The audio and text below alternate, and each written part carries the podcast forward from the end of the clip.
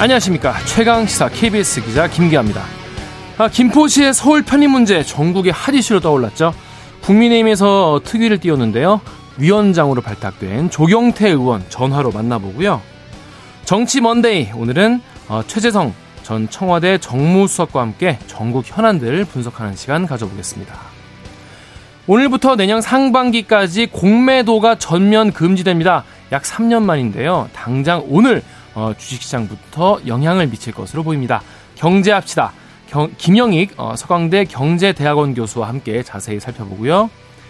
요즘에 AI 기술이 정말 놀랍도록 빠르게 발전하고 있죠. 동시에 이 안정성에 대한 우려도 커지면서 제1회 어, AI 안전 정상회의도 열렸습니다. 관련 소식 김덕진 IT 커뮤니케이션 연구소 소장과 짚어보겠습니다. 11월 6일 월요일 최강 시사 출발합니다.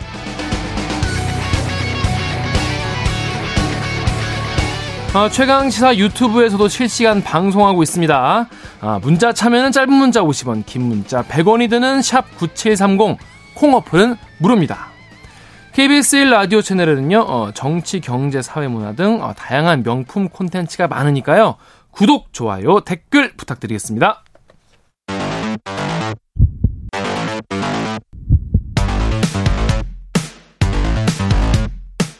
오늘 아침 가장 뜨거운 뉴스 뉴스 언박싱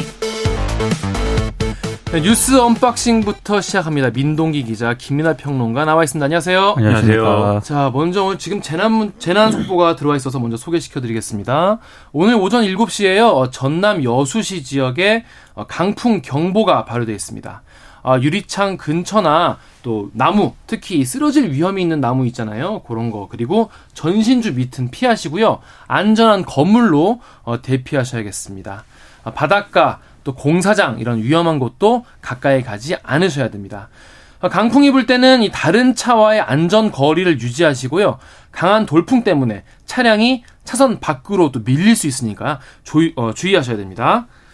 자, 먼저 첫 번째 소식부터 짚어보겠습니다. 이준석 전 대표가 드디어 이제 신당 창당 발언을 본격적으로 이어가고 있어요. 네. 그러니까 이런 얘기를 했어요. 비명계를 포함해서 진보정당 계열 인사들과 교류를 하고 있다. 네. 이미 실무적 준비까지 하고 있다. 이런 얘기를 했습니다. 그리고 오늘 국민일보와의 인터뷰가 또 실렸거든요. 네. 윤석열 대통령의 국민의힘은 실패했다라고 아예 단정을 했고요. 네. 신뢰관계가 완전히 무너진 상황에서 무슨 대화나 논의를 할 수 있겠느냐 이렇게 얘기를 했습니다. 음. 근데 기자가 물어요. 그 정도로 신뢰가 무너졌으면 지금 탈당하지 왜 연말까지 남아 있을 계획이냐 이렇게 네. 질문을 하니까 친윤계를 포함한 현 지도부가 물러나는 상황을 배제하지 않기 때문이다 음. 이렇게 답을 했고 또 신당 창당을 위한 준비 작업에도 시간이 걸린다 이렇게 얘기를 했습니다. 어찌됐든 오늘 보도를 좀 종합을 하면은요 아, 최종 결심 시점은 연말이 될 것으로 보입니다. 언론들은 날짜를 12월 27일로 일단 못을 받고 있는데 이주석 전 대표가 2011년이죠. 박근혜 비대위 소속으로 정계 입문한 날짜가 바로 12월 17일이거든요. 네. 27일이거든요. 네. 아마 이 시점을 좀 고려한 것으로도 보이는데, 에, 근데 이뇨한 혁신위원장이 부산에서 열린 이준석 전 대표 코토크 콘서트에 갑자기 이제 찾아가지 않았습니까? 여기서 이제 이준석 전 대표가 이뇨한 위원장 앞에서 영어로 한 발언이 주말 동안에 상당히 좀 어, 뉴스가 좀 회자가 됐었는데 네. 잠깐 소개를 해드리면 네. 내가 환자냐 지금 제가 이제 한글로 한 거지만 이준석 전 대표는 영어로 했습니다. 네. 진짜 환자는 서울에 있다. 예, 인 위원장은 그와 대화를 해봐야 한다. 그는 도움이 필요하다. 그러니까 여기 그가 그 환자가 누구냐? 언론들의 해석은 윤석열 대통령을 지칭한 것이다. 이렇게 해석을 하고 있고요. 또 이년 혁신위원장도 어제 KBS와 인터뷰를 했거든요. 마음 아픈 사람이 부산에 있고 마음 아픈 사람이 환자다 이렇게 그러니까 아예 반박을 했습니다. 네. 그러니까 이준석 전 대표가 환자다 네. 이렇게 반박을 한 것으로 보입니다. 환자 논쟁이 오고 있습니다. 참 이준석 전 대표는 뭐 평론가니까 저는 네. 저의 개인적인 어떤 생각 누구 기분 나쁘게 하는 데는 하여튼 상당한 소질이 있습니다. 그 인요한 위원장은 어쨌든 한국인이지 않습니까? 그렇죠. 한국인한테 왜 영어로 얘기합니까?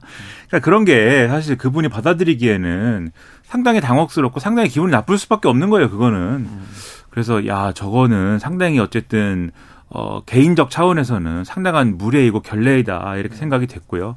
다만 이제 이준석 전 대표가 전하려고 한 메시지는 이제 그런 것 같아요. 계속 이제 인요한 위원장에게 유승민 전 의원도 그렇고 여러 가지 얘기를 이제 하면 인요한 위원장이 계속 어떤 개인적인 차원으로 자꾸 얘기를 하잖아요. 그렇죠. 그러니까 유승민 전 의원도 아마도 여러 가지 메시지를 전달했을 텐데 뭐 다 다른 언론 인터뷰에서 어, 밝힌 걸 보면 유승민 전 의원이 밝힌 걸 보면은 인요한 위원장하고 얘기를 하면서 대통령에 대해서 얘기를 해야 된다. 그리고 당 지도부의 변화나 이런 것들을 얘기를 해야 된다라고 얘기를 했는데 굉장히 젠틀한 사람이다라고 인요한 위원장은 평가를 한 거고 그 내용에 대해서는 얘기를 하지 않고 맞아요.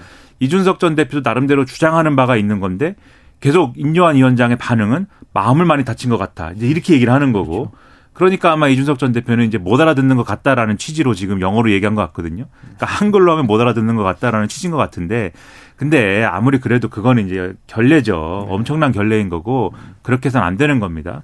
이제 그런 생각이 들고 그다음에 이제 12월 27일 목표설은 이제 그런 것 같아요. 지금 이제 이준석 전 대표가 뭐 정치 입문한 날이다라는 것도 이제 있지만 총선 100일 전 이제의 의미도 있는 거거든요. 네. 그러니까 총선 100일 전이라고 하면은 공직 공직을 이제 공직에 있거나 또는 뭐 어쨌든 간에 뭐 후보로 나서야 되는 사람들이거나 이런 사람들이 나름대로 거취를 정리해야 되는 그런 시기이기도 합니다. 그러니까 그 시기에 아마도 여러 가지 자기 거취를 정해야 되는 사람들의 어떤 움직임이나 이런 것들이 어느 정도의 이제 가시권에 들어와서 뭔가 결단을 해야 되는 그런 시점이기도 하다는 거죠. 그 날짜를 목표로 해서. 그러면 이게 사실 어 뭔가의 움직임들이 막 일어날 수밖에 없다라고 하면은 그 날짜 전후로 해가지고 이제 일어날 것이기 때문에 그런 정도의 이제 움직임을 이제 상정하고 있는 거 아니냐 이런 해석이에요. 근데 이제 제가 쭉 보면은 이게 이준석 전 대표가 혼자 이제 신당을 이제 구상을 하고 있고 국민의힘과 민주당이 그냥 가만히 있다고 하면은 그 신당이 이준석 전 대표가 나는 신당을 할 거야 라고 하는 얘기를 계속 하고 있는 상황 자체는 위협적인 것이지만 실제 신당을 꾸리게 되면은 거기서부터는 상당히 이준석 전 대표가 힘든 길을 가게 될 수 있는 거거든요. 음. 과거에 또 한 번 해봤지 않습니까? 맞아요.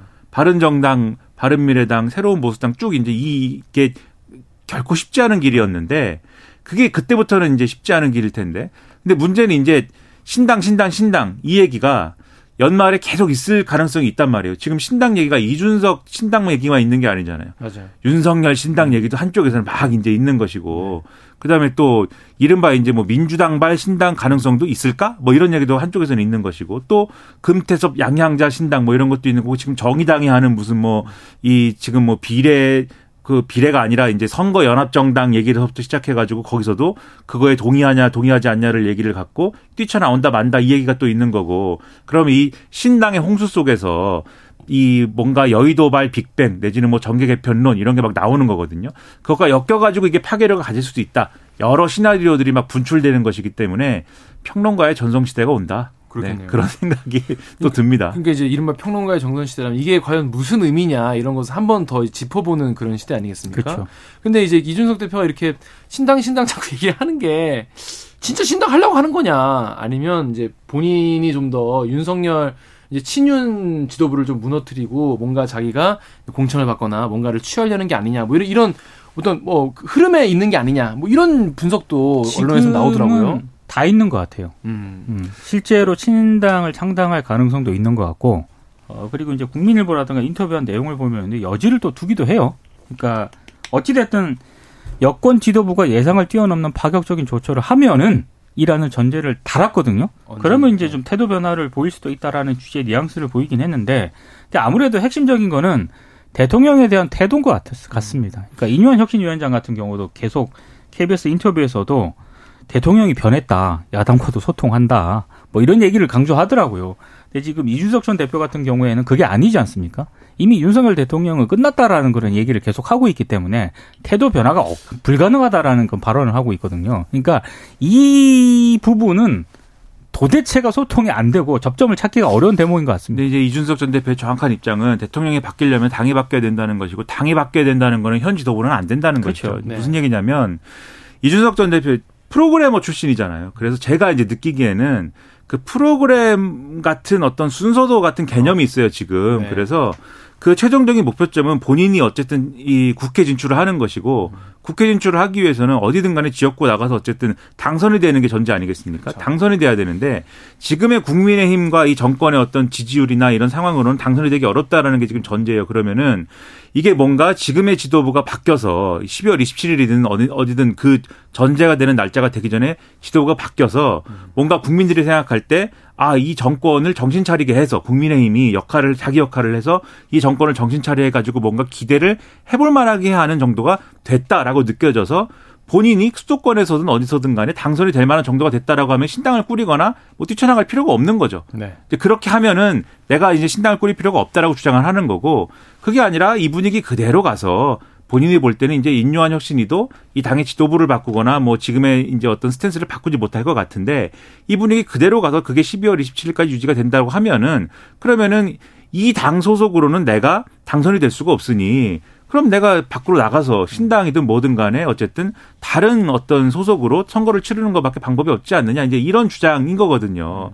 그래서 이제 지금 나오는 얘기가 아직까지는 어쨌든 그 뭐 가능성이 큰 것 같지는 않지만 김기현 지도부가 어쨌든 뭔가 이제 바뀔 가능성이라든가 김기현 지도부가 바뀌고 나서 이른바 비윤 지도부가 들어설 가능성이 없는 건 아니지 않느냐. 그게 비대위 형태가 됐든 다른 지도부 형태가 됐든 그렇기 때문에 여전히 이준석 전 대표 입장에서는 이 신당론이라는 게 협상 카드일 수도 있는 거다. 이 해석이 있는 건데 이준석 전 대표의 언어로 얘기하면은 12월에 그 날짜가 오기까지가 균형 추가 그러니까 이 남은 날짜가 줄어들면 줄어들수록 네. 균형추는 계속 이제 신당 쪽으로 옮겨가는 국면이겠죠. 그리고 본인은 음. 그거를 계속 어쨌든 자기의 어떤 협상 카드로 계속 얘기를 하는 거죠. 그렇습니다. 이런 가운데 지금 대통령실 참모들이 총선 출마 를 위해서 이제 나온다. 이제 이런 움직임들이 이제 본격화되고 그러니까 있습니다. 이 뉴스도 이준석 전 대표 입장에서는 네. 신당 창당 쪽으로 더 이제 무게 네. 중심을 기울 수밖에 없는 그런 뉴스인데요. 네. 오늘 언론 보도, 뭐 동아일보라든가 세계일보 보도를 종합을 하면은 리스트가 쫙 나왔더라고요. 예. 네. 근데 몇몇 분들만 일단 언급을 해드리겠습니다. 어찌됐든 국회 운영위원회 국정감사가 7일에 있잖아요. 이 7일을 기점으로 용산 대통령실 참모들의 총선 2차 출마 러시가 본격화될 것이다. 뭐 이렇게 예상을 하고 있는데 뭐 전희경 그 대통령 정무일 비서관, 음. 주진우 법률 비서관, 그리고 강승규 대통령 시민사회 수석 비서관, 뭐 빠르면 이번 주, 어, 늦으면 이달 중에 사의를 표명할 계획이다. 뭐 이런 보도가 나오고 있습니다. 아, 그리고 뭐 김은혜 대통령 홍보수석 비서관 같은 경우에도 역시 네. 출마가 강력히 거론이 되고 있고요. 뭐 임종득 전 국가안보실 2차장 뭐 이런 그리고 한동훈 장관에 대한 출마설도 어 일단 동아일보와 세계일보 보도 등에 따르면 어, 여권 내에서 활용 방안에 대해서 다각도로 검토를 하고 있다. 이런 보도가 지금 나오고 있는 그런 상황입니다.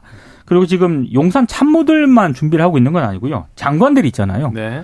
원희룡 국토부 장관, 추경호 기획재정부 장관, 박민식 국가보훈부 장관, 조승환 해양수산부 장관, 박진 외교부 장관 출마 쪽으로 일단 가닥을 잡고 있다라는 보도가 지금 나오고 있고 그리고 이거는 약간 엇갈리는데 이복현 금감원장 있지 않습니까? 네. 출마 가능성도 좀 지속적으로 거론이 되고 있는 그런 상황입니다.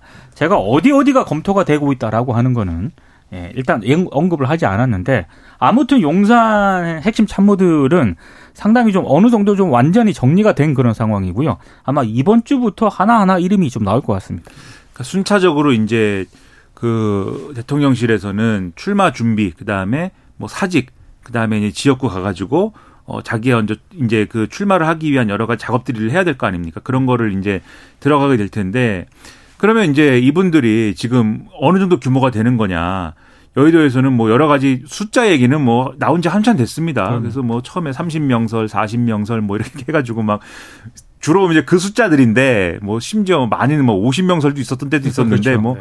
어쨌든 뭐 그런 숫자들인데 그럼 그분들이 나와가지고 어쨌든 그 출마를 하고 뭐 이런 거는 본인의 자유니까 그래서 열심히 이제 지금 현역 의원이면 현역 의원 또는 뭐 그런 경쟁 지역구 가가지고 경쟁을 해가지고 경선을 열심히 해가지고 떨어지면 그 결과에 승복하고 이러면 되는데 가서 이제 나름대로 이제 이분들은 나는 대통령실에 있었다 이런 것들을 경쟁 전략으로 자신의 어떤 그렇겠죠. 중요한 어떤 경쟁적인 어떤 그렇죠. 내세울 만한 이력으로 막 내세울 거 아니에요. 그리고 네. 어떤 경우에 있어서는 뭐 지원 요청도 할 수 있을 것이고 나름대로의 어떤 음. 루트로 그러니까 이런 것에 있어서 용산 대통령실이 나름대로 중립적으로 이제 그런 것들을 대하는 것이냐 아니면은 어, 그동안의 어떤 우려 내지는 소문 내지는 뭐 이런 것처럼 딱 이게 일종의 낙하산처럼 되는 것이냐 이런 우려가 있는 거 아니겠습니까? 그리고 이게 낙하산처럼 된다라고 했을 때는 지금 이제 여당의 인재 영입 위원장이 이철규 의원이 이제 하기로 한 것이고 그리고 이분은 어떤 친윤 핵심이다라고 그렇죠. 하는 평가를 받고 있는 거고 그리고 인요한 혁신이는 영남에 그리고 친윤 그다음에 윤석열 대통령 가까운 분들 그리고 지도부는 어쨌든 지역구를 비우거나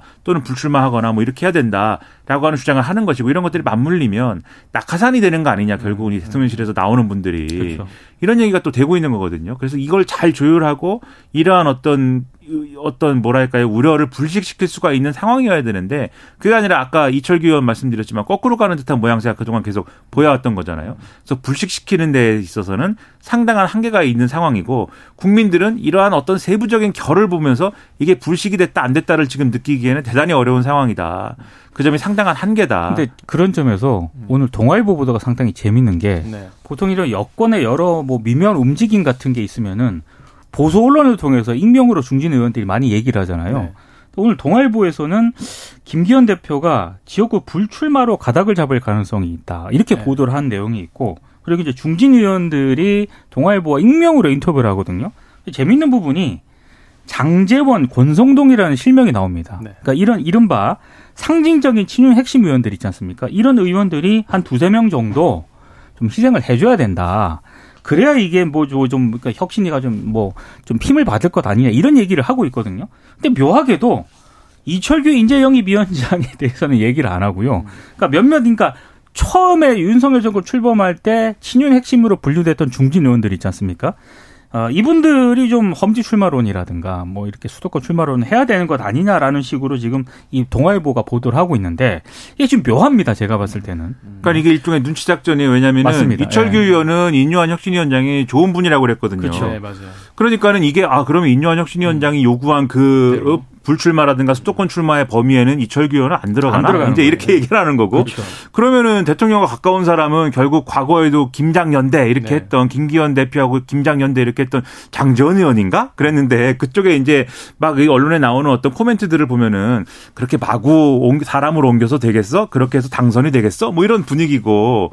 그러니까 누가 나서는 사람은 지금 뭐 이용 의원이 뭐 예를 들면은 하남에 나가려고 그렇죠. 준비하다가 나는 뭐 요구가 있으면 불출마할게요라고 얘기한 것밖에 없는 상황에서 다들 뭐 눈치만 눈치만 보고 있는 거거든요. 그런데 또 대통령실에서 나온 나오는 사람들이 또 다수라고 하면은 이게 뭐 내부 분열이 되는 건가? 뭐 이런 상황에서 눈치 작전이 지금 심각한 상황인 거죠. 근데 불출마로 가닥을 잡았다는 동아일보 보도에 정작 김기현 대표 입장이었거든요. 김기현 대표는 공식적으로 요구가 오면 내가 한번 생각해 보겠습니다라고 하는 가운데 또 네. 한편에서는 인요한 혁 신이가 이거를 나중에 얘기했어야 더 많은 불출마가 있을 네, 수가 맞아요. 있는데 너무 일찍 얘기해가지고 그렇죠. 망친 거 아니냐? 네. 이게 온갖 남수들이 들어있는 이런 눈치 작전들의 이게 음. 이 잔향인 것이죠. 언론 보도도 예, 잘 봐야 됩니다. 음, 그래서. 예. 자, 마지막 짧게 우리 정부가 이제 6월까지 공매도 전면 금지하겠다고 밝혔습니다. 그러니까 김포시 서울 편입에 이어서 이른바 이제 여당과 정부가 이슈를 주도하겠다라는 그런 의도가 있는 것 같은데요. 문자도 공개됐죠. 이유는 두 개예요. 고금리와 지금 중동 분쟁 때문에 대외 의존도가 우리가 높지 않습니까? 네. 불확실성이 커지고 있다. 그리고 불법 공매도 행위가 시장의 공정 가격 형성을 저해할 우려가 있다. 이 두 가지 이유를 들었는데 아무래도 총성령 아니냐. 음. 그리고 어제 사실은 이 정부 당국이 어제 오전까지만 하더라도 이 얘기가 없었거든요. 네. 그러니까 갑자기 오후에 이 내용을 일요일 오후에 브리핑을 한 거예요. 근데 이런 경우는 정말로 이례적인 경우입니다. 그래서 어 이게 정치가 개입한 것 아니냐. 뭐 이런 해석도 나오고 있습니다. 네. 그러니까 이게 지금까지 이렇게 전면 공매도를 이제 중지를 한 것이 네 차례인데 2008년 글로벌 금융위기, 2011년 유럽 재정위기, 2020년 코로나19 사태로 인한 이제 주가 변동 폭을 키운 거 이렇게 세 번인데다가 지금 이제 한 번이에요. 근데 지금은 이런 종류의 대외적인 어떤 금융위기나 이런 게 있는 상황이 아니지 않습니까?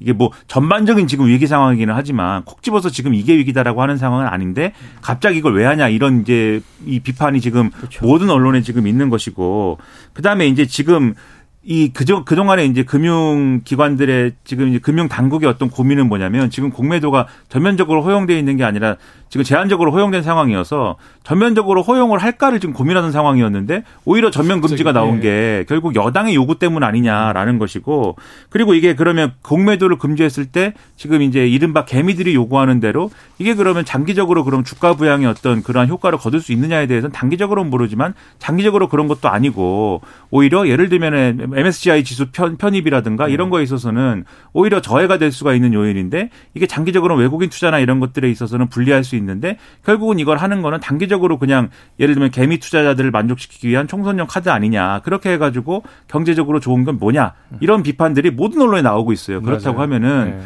이게 결국은 앞서 이제 김포의 서울시 편입과 마찬가지로 그것도 이제 이를테면 자산 투자를 한 분들의 어떤 어, needs를 충족시키기 위한 단기적인 포퓰리즘성 정책 아니냐라는 비판이 나올 수 있다라는 네. 말씀 드렸는데 마찬가지 맥락에서 네. 너무 좀 단기적인 그러한 식견 아니냐라는 음. 비판이 나오, 나오고 있는 거거든요. 네. 좀 그런 비판에 귀를 좀 기울여 봤으면 합니다. 네, 여기까지 듣겠습니다. 뉴스 언박싱 민동기 기자 그리고 김민하 평론가였습니다. KBS 1라디오 최강 시사 듣고 계신 지금 시각은 7시 40분입니다.